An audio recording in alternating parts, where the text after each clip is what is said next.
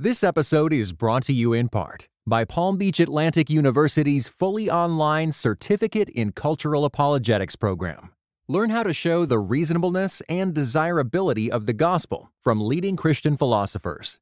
For more information, go to pbaapologetics.com.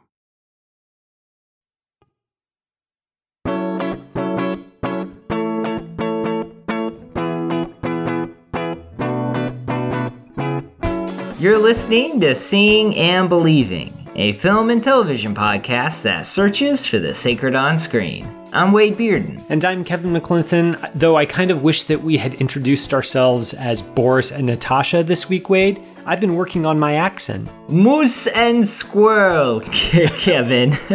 I see that you've been working on yours as well. I have, in preparation, listeners, for this episode, in preparation for our review of the new Marvel Cinematic Universe entry, Black Widow. Yes, Marvel movies are back in the movie theaters and they're also back on Seeing and Believing. We're going to be talking about that this week, as well as offering our usual recommendations on episode 297 of Seeing and Believing.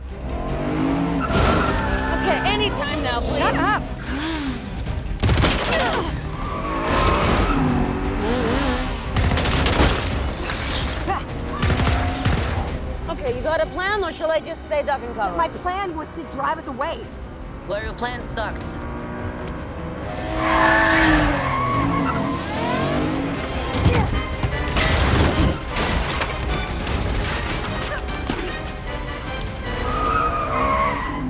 You're welcome. Hello, listeners. We are here with episode 297. Kevin, we're nearing 300, and I was just wondering do you think there's any chance we're going to review Zack Snyder's movie 300 on episode 300? Uh, well, I'm trying to be diplomatic here. Wait, Okay. So maybe it's safer if I just say no comment. No comment. We'll see. Listeners, we're still trying to figure out episode 300, but I'm sure it's going to be amazing and we can always fall back on Zack Snyder's film if need be. Today, we're going to be looking at Cate Shortland's Black Widow here in just a moment. Kevin, it's been over a year since we've gotten a Marvel Cinematic Universe film. We've got some television shows, but not a film. It's, I don't know. You said nature was healing itself earlier, and I, I got to go with that now. Yeah, I, it does in a weird way a blockbuster of this scale. Yeah, I mean, I guess we had Tenet last year, but this is the blockbuster in movie theaters that makes it feel like okay, we're kind of like officially getting you know getting back to normal with you know the usual movie going uh, summer routine. So it's. It, I don't know if, if nature is healing, but at least blockbuster season is. Mm, okay, yeah. And it did debut on Disney Plus Premier Access, and it made a ton of money there too. So it's just kind of this. It's kind of weird right now. It's odd. We've got a movie in theaters, it's also at home. It's doing well in both places. So the world has changed a bit. Listeners, before we hop into our review, I just want to say thanks to all the people who support us via our Patreon campaign. Hop on over to patreon.com forward slash seeing underscore believing underscore podcast. You can check out our Patreon campaign. A lot of great perks. We give you a number of different things per donation level. Some of those are even personalized film reviews. We've got a couple of those coming up here in the next few months. Kevin, one of our favorite levels, our favorite donation levels, is the what can you buy for $5 level. And I was wondering, what could someone buy for, for five bucks? Five dollars would buy you some Bizarro dentures. So if you're ever you've ever wondered, you know, what's what's it what it's like to gum all of your food and to not actually have teeth, you just pop these on over your actual teeth and voila, you now look like you have lost them all. I say this every week, but five bucks for that is an insanely good deal. It's at least what to say. insane. it's it's something. Listeners, you could do that. Or you could support our Patreon campaign. Like we said, just hop on over. Patreon.com forward slash sing underscore believing underscore podcast. Kevin, we are jumping in with our review of Cate Shortland's Black Widow. Here's the film's official synopsis Natasha Romanoff, aka Black Widow, aka Scarlett Johansson, confronts the darker parts of her ledger when a dangerous conspiracy with ties to her past arises.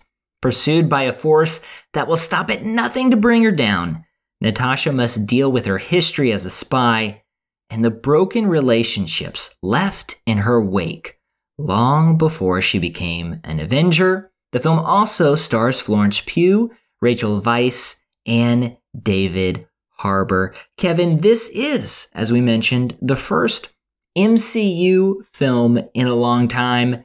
When you watch this, whether in theaters or at home, I'm not sure where you saw the film, but when those images lit up the screen, did you feel comforted by the fact that it was a Marvel Cinematic Universe? And by the end, did you feel like the wait was worth it? Uh, yeah, I mean, you know, I did see this in the theater, and uh, you know, comfort isn't the, you know, maybe isn't the exact word I'd use, but if there's definitely a sense of familiarity, right? Like sitting down in, in a dark theater, you know, there's there's a bunch of, of trailers for other, you know, uh, Disney Marvel properties uh, upcoming beforehand. Then you know the Marvel Studios uh, logo kind of flashes on screen and feels very much like okay, this is kind of this is a feeling that we've had before, and you kind of know what you're getting, what you're in for with this film. I think the surprising thing about this movie wasn't so much that uh, what what I eventually ended up thinking about it, uh, so much as uh, there are moments, especially at the beginning, where it feels like, oh, this is a little this feels a little bit different from what I've come to expect from a lot of Marvel movies. Like you know like the the kind of quippiness the the the more glossy fast-paced nature of of the of the movies that have come before. That's kind of what I think of when I think of of Marvel movies. You know the the Avengers uh, from 2011 you know they, that set the template right? And so a lot of the Marvel movies have really been following that to greater or lesser extent. This one, Black Widow, starts off with with a flashback, and it's kind of just a, a family scene. And although there, it does culminate with this, you know, this big chase scene with plenty of action and and thrills, it's of a different variety, I guess, than, than I've come to expect from from Marvel films. It put me in mind, especially with the credit sequence, of the FX TV series, The Americans, which I think is very intentional on Cate Shortland's part. And, you know, that was kind of, it was interesting to both settle in for something familiar and also with that opening sequence go like, oh, maybe this is going to zig where I expect it to zag. I don't think it ended up fully doing that. I think this was a movie that went down pretty easy. I, I had an okay time with it. I don't think it, it really ends up being near the top of the heap, even for a Marvel film, but I had a good time with it. I think maybe part of the reason why I, I couldn't fall in love with it is because it does feel a little bit derivative of, like I said, The Americans, a few other uh, movies and TV shows that we can talk about as we as we go along. But it does it does seems like in in a way Marvel and Disney keep they, they keep finding ways to play it safe, but they do it they, they play it safe in ways that at least it's not so obvious that they're they're playing it safe. And you know, that's that's it's got its own own charms as well. Yeah. Well, this is one of those movies that probably should have been made years ago. And when Captain America Winter Soldier was released, I I started telling people, "Hey, I think I think the time is now for Black Widow to have her own film. And it finally happened. And it occurred at a, at a weird time because we already know that she supposedly dies. I say supposedly because does anyone really die in the Marvel Cinematic Universe? Maybe. Uh, she dies in an Endgame. And So I was curious about the story here. And I do appreciate that this actually takes place right after Civil War, before Infinity War. Because I think that Civil War is one of the most important films in the MCU because it sets up this alienation among the characters that they have to correct in Infinity War and Endgame. And it, it creates some, some pretty fantastic conflict. So to see what happens when Natasha's character is separated from the Avengers to see what happens, to experience uh, the feelings that she experiences being alone after all that she's gone through, it makes, I don't know, I felt like it makes Infinity War a little more palpable for me. And I was watching Infinity War again. I watched the first hour a few days ago. And I liked it a bit more because it just it it meant something different. And so I do appreciate some of those those themes. And so I, I, w- I was excited to to see this film. I, I didn't I didn't love it, but I, but I liked it. And I think that Scarlett Johansson's Natasha is one of the unsung heroes of the MCU. Everybody talks about Thor and Captain America and Iron Man. And I just I think that Scarlett Johansson really adds so much depth with her character. And I, I don't think people talk about her enough. So it was really good to see her character here. And you know, we talked we talked about uh, F9 a couple weeks ago. Uh, this film gives that one a run for the money in terms of family because this one is all about family, Kevin. Yeah, uh, yeah, we, we can definitely get into that because that's I they talk about it a couple times over the course of this film. But I, I really want to actually dig into what you mentioned about uh, Scarlett Johansson's Black Widow being one of the unsung heroes of the the Avengers franchise. Um, the reason I want to dig into it is because I'm actually I'm curious about that um, because I feel like a lot of the reason why she's one of the you know, she kind of is more under the radar than, you know, uh, the, the Thors and the Captain Americas of the franchise is because it, I think that at least my impression has been that Marvel has never really known what to do with her as a character. She's kind of, she's a little bit too ordinary to really feel right at home when people are, you know, punching you know, godlike aliens and, you know, traveling to different dimensions. But at the same time, she's she's also a little bit there there's always been this enigma around her past, around who she is, because she's a spy. She, um, the it feels like the way she's been characterized, it's often felt like the films don't really know how to develop her as a character while preserving kind of that mysterious past that is is part of her character. And for that reason, it's often felt to me like Black Widow has always been there in the Marvel movies, and Scarlett Johansson's always a welcome presence. And I think she does so much to uh, flesh out the character and and make her feel more engaging than she might have otherwise. But overall, I I, I just feel like Black Widow has never really felt at home in the Avengers verse. Marvel hasn't really known what to do with her, and I think that continues a little bit with this film where it does feel like they they want to kind of give her a, fit, a fitting send off. You know, since she died, they kind of want to still give her the the movie and the tribute that the character deserves, but they don't quite know how to do that, and it ends up feeling like there are a bunch of ideas at play in this movie that Cate Shortland's the director and Eric Pearson the screenwriter, and of course the the small army of of consultants and and crew members working on this film. They don't really know what to really lean into here with with Black Widow. They they want to give to pay tribute to her, but they don't quite know how.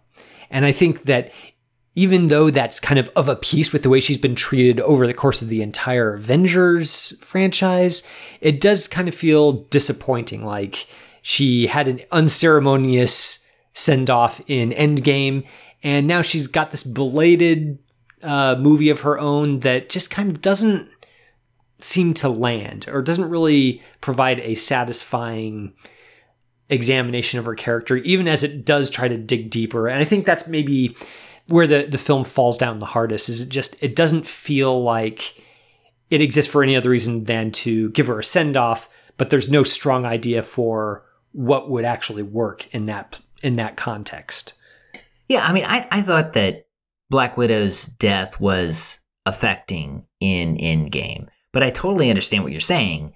It, the film, okay, so I didn't walk away from this movie or finish watching this film and say, "Oh man, like this this was an emotional roller coaster. This is the last time I'm going to see this character in an MCU film." Which I mean, she's she's been a part of it since Iron Man 2. And I didn't feel that because there really as you mentioned, there really wasn't a send off. The end of this film connects to Infinity War, but but that's kind of it. It it, it just feels like this film is a little bit of a puzzle piece. Like, okay, this gives us a fuller picture, but I'm not sure that they fleshed out her character. Now, I do I do like uh, Florence Pugh, and I think she does a really good job here. But it's very evident, very, very evident that this film is partially made because they want her to take Black Widow's place. And that's and that's fine. It just yeah, I just I would have liked to see a little more a little more uh, honor due to Black Widow instead of this feeling like a okay, like let's let's do this. Let's finally give her her film. And actually, one of the reasons why we're doing that is because we want to set up this other character. I mean, and it feels a little odd. Mm. It does. But, it does um, feel like Black Widow gets a little bit overshadowed in her own film by by Florence Pugh's uh, Yelena in this in this. Mm-hmm. And that's why I mentioned, you know, they didn't actually develop the character as much as they could in this film because because Yelena has some of the best lines. I mean, she's she's given the spotlight here, and uh, yeah, I was kind of a little disappointed in that.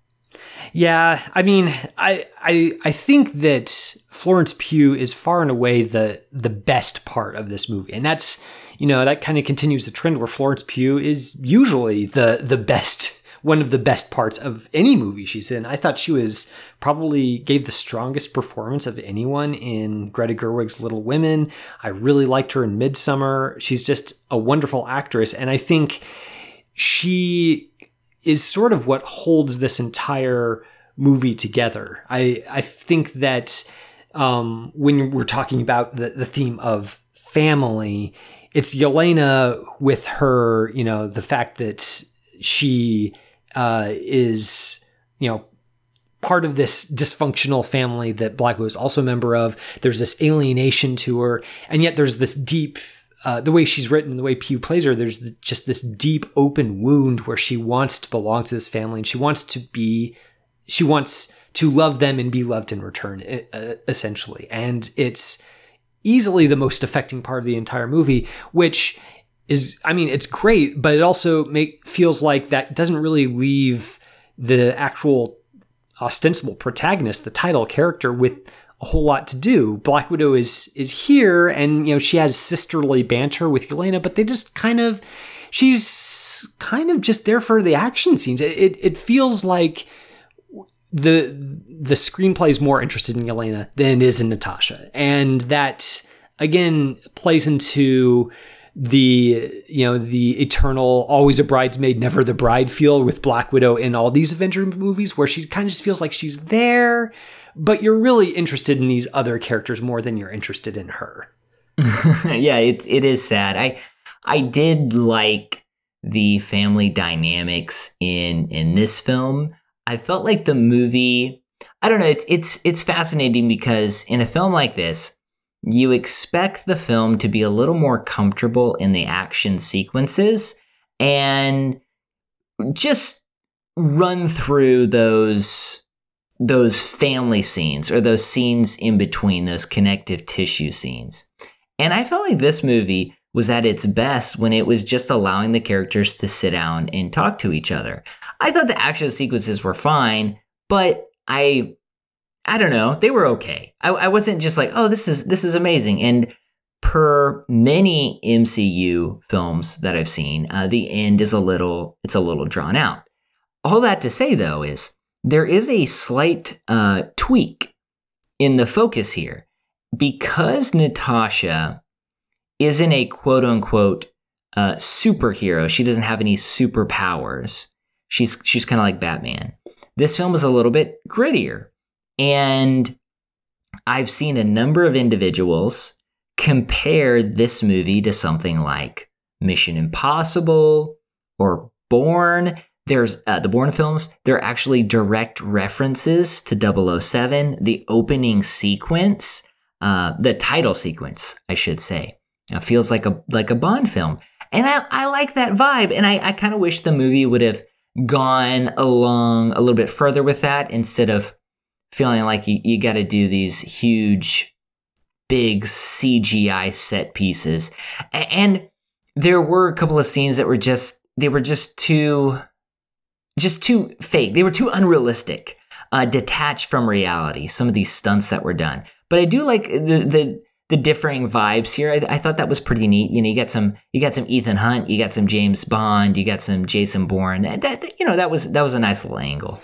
Yeah, I think the the big problem for for me with you're right that uh, there are some real um, similarities to I, I, thought of, of the Bourne films the most while while watching Black Widow, primarily uh, because of you know it, it's another one of these globe trotting films. We go from you know from Budapest to the clouds to to all these different countries. It's very much you know in that vein.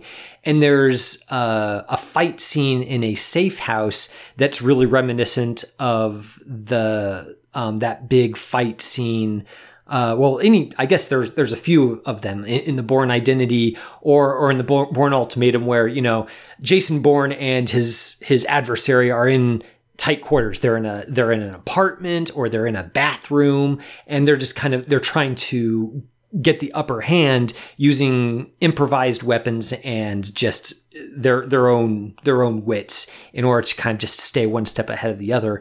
And that fight scene in Black Widow where uh, Natasha and Yelena, you know, go at it in in this uh, Budapest safe house feels very Bourne like. You know, the the improvised weapons, the whole nine yards, and I think that um, that's yeah, that's that's fine as far as it goes. I think there's an important ingredient missing though, which is that the Bourne films, the the grittiness felt felt right for those because in you know at the end of the day, it was a story about kind of this this uh, our hero being per- pursued by shadowy government organizations no matter where he went and the shadowy government organization was tied in a very palpable way to the real world governments that and and politi- political dynamics that we're all familiar with. Whereas with black widow it's all tied into this red room. The the villain is uh, this you know this supposed criminal mastermind who has a whole army of black widows he trains in this red room. Nobody knows where it is and the entire film is geared towards we need to find the red room we need to stop this guy we need to uh, break down the the power that he's doing to pull these st- strings from the shadows but the the people often talk about, I guess, the Marvel movies have a, having a villain problem where the villain just kind of is not really all that compelling or doesn't make a whole lot of sense. And I think Black Widow might be the absolute bottom of the heap in terms of the villain problem. This this villain is so underdeveloped. You don't really know why he's doing what he's doing. You just know he's bad and we got to stop him. So that when we do kind of have these confrontations between his goons and our heroes, it, it just, it kind of feels like, what are we fighting over again? Why do they, why, why are they doing what they're doing? That, you know, is it, it's all just for revenge and it just doesn't feel like there's, the stakes have been well defined so that when we finally do have the big face off between Natasha and her her nemesis, it feels it feels very flat because you don't really know exactly what is what what this guy is capable of or why he's doing what he's doing. He's just he's a bad guy. And that's mm-hmm. that's about it. yeah, I mean we've we've had some really not so great villains in the MCU. We've had some really good villains. Uh, Michael Michael Keaton. I mean, he's he's an amazing villain. We've we've got some great ones. Uh, but I agree with you here. This is just uh, it's a weak villain top to bottom. I do appreciate the theme of responsibility. And so the story goes that Scarlett Johansson's character was raised in Russia. Uh, we we learn this through some of the previous Marvel films. She's able to defect, and she eventually becomes an Avenger. But as a result of that defection, she leaves behind certain people in her life. And here in this film, she's got she's got to face up to what's happened in those people's lives as a result of her moving on. And she's got to deal with some guilt. I think, and this kind of goes back to what we said earlier Florence Pugh's character, Yelena, is the one that carries the emotional weight of that because she talks about just just feeling just feeling alone. And I I wish the movie would have pushed a little bit harder in uh, Scarlett Johansson's character because she just kind of she just kind of takes she just kind of takes it. And we don't get we don't get that emotional mirror back and forth between those two characters. Um, instead Yelena does does the heavy lifting there. Um, but I think that's I think that's a pretty I think that's a pretty good theme for a superhero movie like this. And it's something that was emphasized in Falcon and the Winter Soldier is who are those people that these characters have to leave behind in order to save the world. And these people that maybe they should be responsible for. And how do they handle that? I think that Falcon and the Winter Soldier probably digs a little bit deeper and has some more time because it it's episodic. But um, I, I, like I like that they're asking those those questions here. Uh, and of course, that goes back to separating her from you know the rest of Avengers and, and the alienation. I wonder if part of the reason why that that conflict feels a little bit more weightless, the one you mentioned about how uh, uh, about the the weight of responsibility, about how Black Widow kind of has to come to terms with the the things that she's done in the past, the kind of the the ways that uh, she had to uh, act violently in order to free herself from the Red Room, and conversely, uh, Yelena, you know, the the horrible things that she did while under Dreykov's sway. Um, that's the central conflict. I think the the maybe an issue here is that this is yet another Marvel movie about a, a female superhero that focuses on her uh, having her agency taken from her by by the by the bad guy. Yeah, we, we saw that in in Captain Marvel. We saw that in the Jessica Jones Netflix series. It's it's a recurring theme, and there's nothing necessarily wrong with it. But we've kind of seen it before, and it it feels with this film that where it's all about kind of reckoning with the past and your own responsibility in taking part in certain systems, it, it, feels a little bit like it's counterproductive for this specific story. It feels like they really needed to have some other some other way of generating uh, conflict or difficulty uh, obstacles for for uh, for Black Widow to overcome, rather than just kind of having another one where she's depowered in the in the face of the villain because he's you know done something to her in her past that kind of make makes her less dangerous to him. And that's that's something we've seen before and it feels like it defangs the power a little bit of the theme of responsibility because we kind of you you can't really be held accountable for something that you did while under duress or while being you know literally puppeteered by by somebody who's controlling you. And and I think that that's that that's a little bit incoherent and it it does feel like at the end you you feel glad but you're you also feel like it was basically a revenge story and it didn't really like you said dig deeply enough into into that theme to make any sort of redemptive arc feel earned. Yeah, and I think part of that too is there are a number of other quote unquote black widows who are under this spell as well. And those characters don't really have much to do. I mean, they're there and they're fighting, but for a film that says, hey, behind each one of these individuals is a real person who's being manipulated and controlled, uh, their characters are are pretty uh, robotic throughout the movie. We don't really lean into them all that much, so that might be a bit of the problem. Uh, couple of other things. I like David Harbour here. He's really funny. He plays the Russian version of Captain America, and he has this um, this rivalry with Captain America, and you get the sense that it's it's a pretty one sided rivalry, uh, and that's good. And uh, Rachel Weisz is is pretty good here, and I. You, mentioned the Americans. I, I've only seen a couple episodes of the show, uh, but you definitely get that vibe, especially at the start of the film. And I really liked the opening sequence. I thought the film uh, began very, very well. And it even set the stage for that kind of more down to earth, grittier vibe. You know, we're not we're not going to outer space here. And and so that opening sequence I thought was was pretty well done.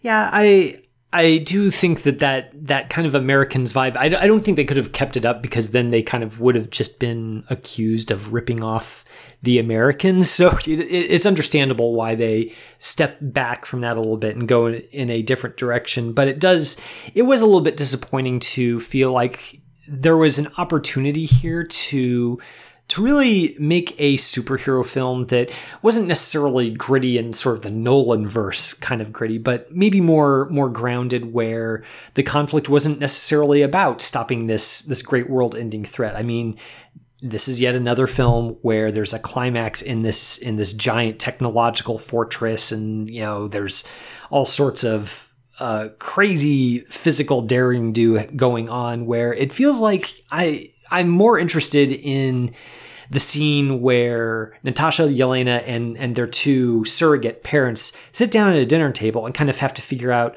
who are we to each other, just like exactly how much do we resent each other for what we what was done to us and what we did to each other in the name of our mission.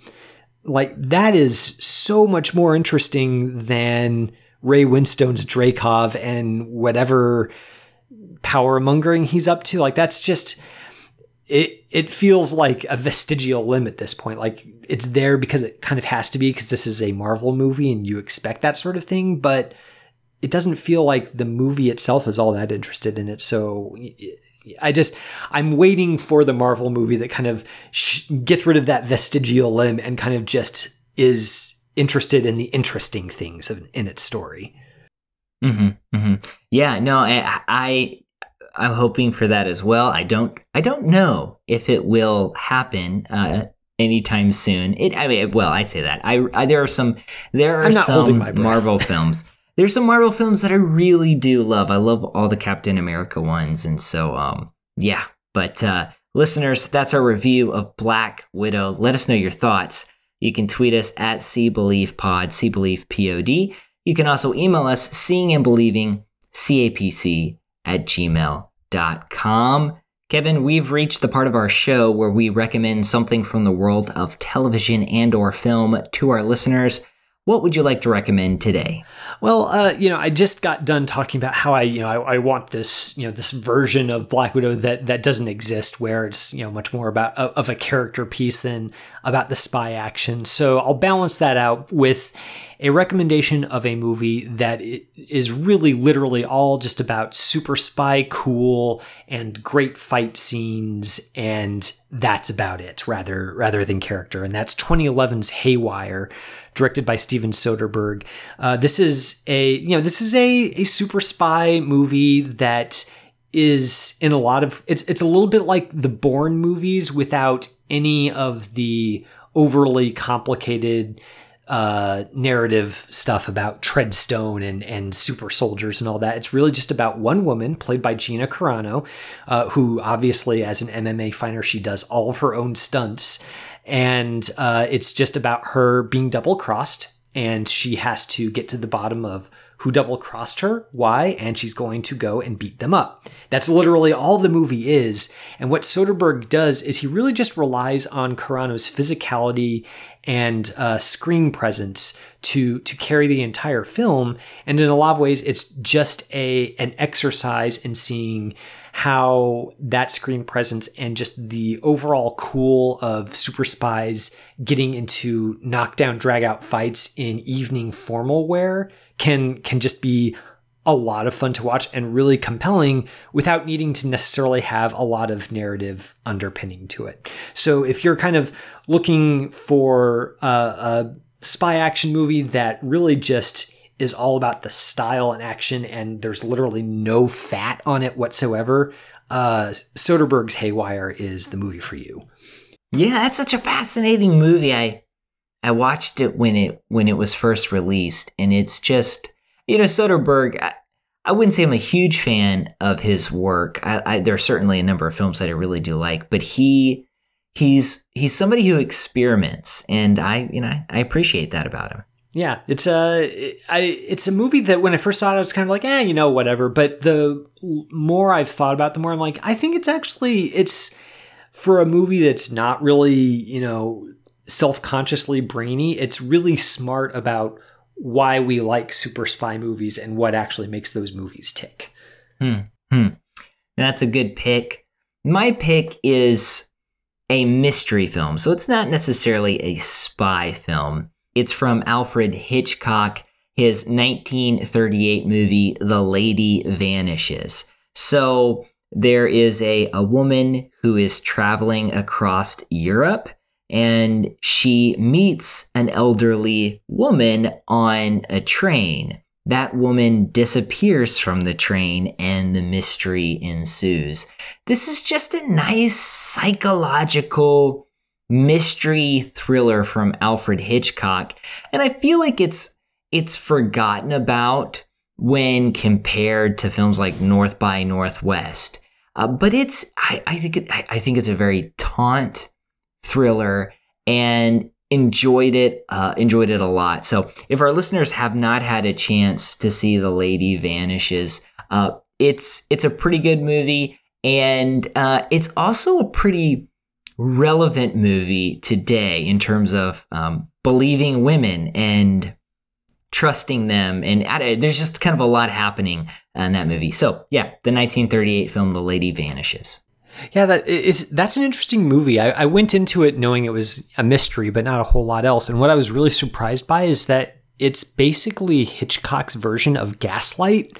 Um, it's it's all about like uh, somebody knowing something is true, but uh, being told over and over that it isn't, and watching that uh, develop over the course of the film is is really interesting.